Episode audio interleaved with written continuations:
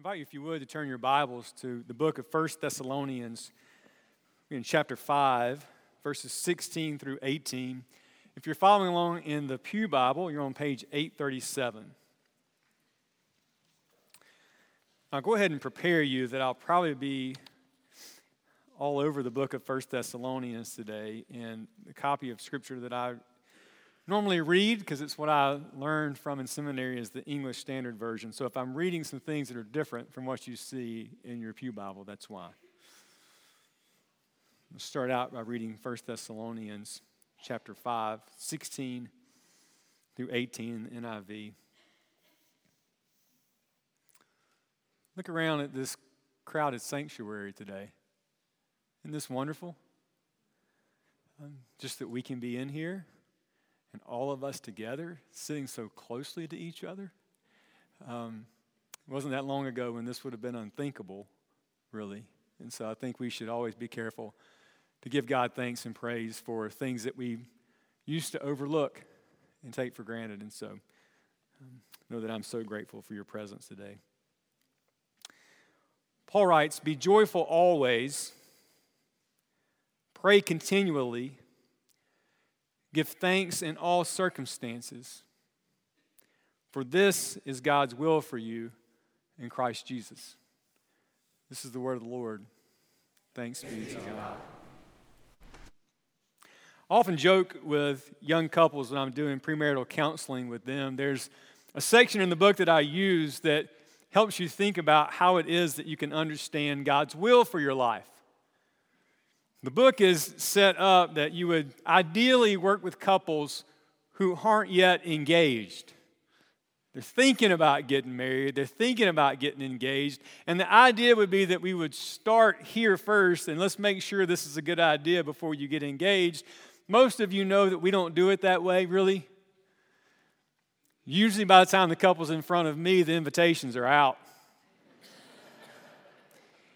and, and barring some major obstacle, these folks are getting married. But the idea of the book is that you would understand how to discern God's will for your life because when you get into marriage and things get hard and you feel pressed and you're thinking, well, maybe this wasn't the best idea. What were we thinking? Maybe, maybe we should back out. That you look back to that decision that you made when you were clear headed. And when you said, No, we think God is leading us to make this decision. I joke with couples that if I were to be invited to speak at a conference and I had a breakout session, the easiest way for me to fill a room would be for my topic to be how to understand God's will for your life. Everybody's walking around thinking, what is God's will for my life? What is it that I should do? And usually our focus is on things like who should I marry or where should I live? What should we name this child? Things that honestly the Bible is not that interested in in some ways. And what the Bible is interested in is you and I seeking after the Lord growing in our love for Him and pursuing lives of holiness and righteousness and love so that others might see the gospel on display in how we live. As I was thinking about this sermon series leading up to Thanksgiving and what it is that you and I should focus our hearts and minds on together, we've thought about the hope that we have and the reason we should be grateful because of the resurrection of Jesus Christ. We thought about why we should be grateful for God's steadfast love. That for a group of people who know that they do not deserve God's love and affection, to lean into God's steadfast love as the source of the foundation of our hope, that God's not going to give up on us, even when He would be right to do so, because He loves us with that covenant steadfast love. It points us to those blessings that our faith brings us that aren't dependent upon the circumstances or what we might have in the moment. So I think you and I are tempted to enter Thanksgiving week and be grateful for the same things that people are grateful for who aren't followers of Jesus Christ. You think about this week, what are you grateful for? Your family, which you should be. A full table. I, for one, am looking forward to some pecan pie. If you're curious, that's how you pronounce it correctly pecan pie. And all of those things that I would be quick to list as things that I'm grateful for three healthy kids, a loving wife, a kind and gracious church family, all of these things that I would list don't necessarily make me different from someone who doesn't share my faith in Christ.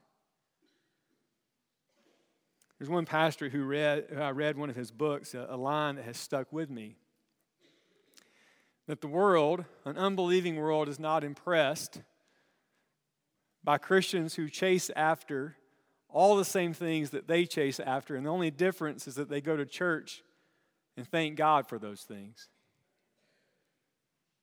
That there ought to be something fundamentally different about who we are and the source of our joy and the reason that we give thanks that sets us apart and makes us different from people who aren't followers of Christ like us.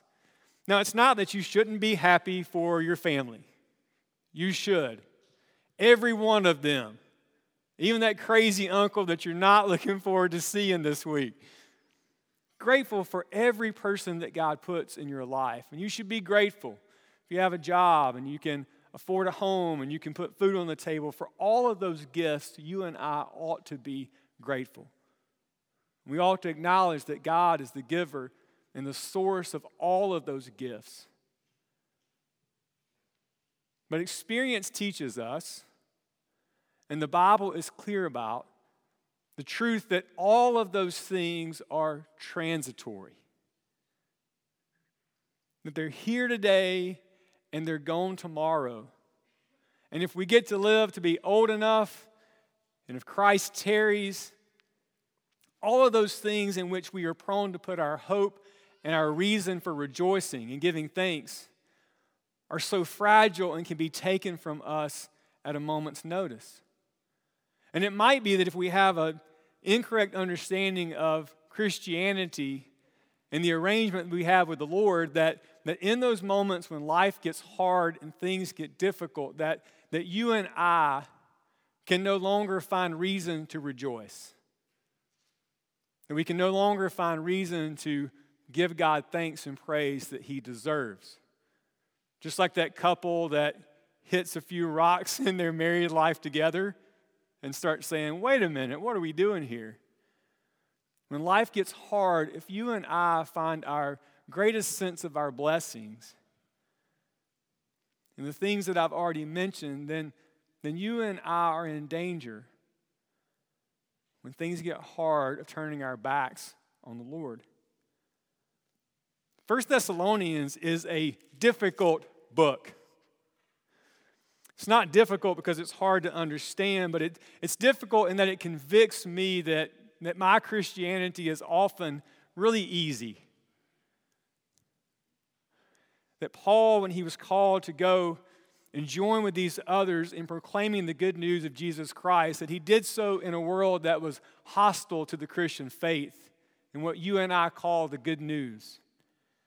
And that these believers in Thessalonica didn't exactly step into the gospel and respond in faith in ways that then allowed them to live their best life now. But instead, when they came to saving faith in the Lord Jesus Christ, and they believed in all that God had done for them through the life, death, and resurrection of Jesus. They really did step into a faith that required them to embrace affliction and hardship and difficulty. And so when Paul writes this letter to them, Paul himself is writing from affliction and hardship he writes to them to encourage them to maintain the course in the face of difficulty. I would encourage you to read the whole letter as you have time and just underline every place that you see affliction or hardship or difficulty. And Paul is just as clear as he can be that his own missionary journeys and the experience of the believers in Thessalonica came with the difficulty of enduring persecution and hardship because of their faith in Jesus Christ. And so Paul writes to encourage them to stay the path. And one of the major themes that Paul touches on throughout this letter is the truth that one day Jesus Christ will return. In a passage that you've probably heard often at funerals and memorial services in 1 Thessalonians chapter 4. Paul writes this in verse 13.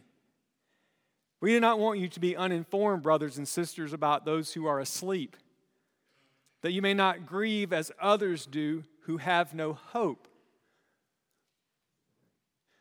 Paul says, We don't want you to be uninformed, that you might grieve as others do who have no hope. And implicit in that statement is the belief that there is a way to face hardship and difficulty and even death in a way that's distinct as followers of Jesus because our hope lies beyond this world. It's not that they wouldn't grieve. It's not that they wouldn't be sad at the loss of someone in their life who they love so dearly. But Paul is pointing them to a hope beyond the grave. Because of the resurrection of Jesus and the belief that one day he would return, that they might be able to grieve as people who have hope. And he says, encourage each other with these words. 1 Thessalonians 4, verse 18. Verse 11, therefore, encourage one another and build one another up just as you are doing.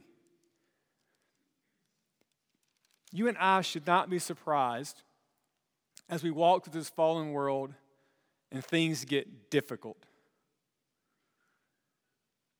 And I'm looking around the room today and one of the gifts that God's given me and allowing me to be on your staff for so long is that I know a lot of your stories.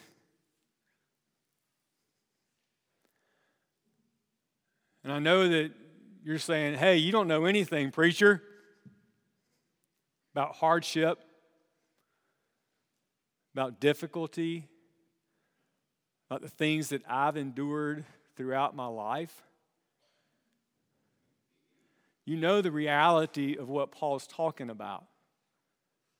And it might be that this is going to be your first Thanksgiving that you're going to gather and somebody's not going to be there.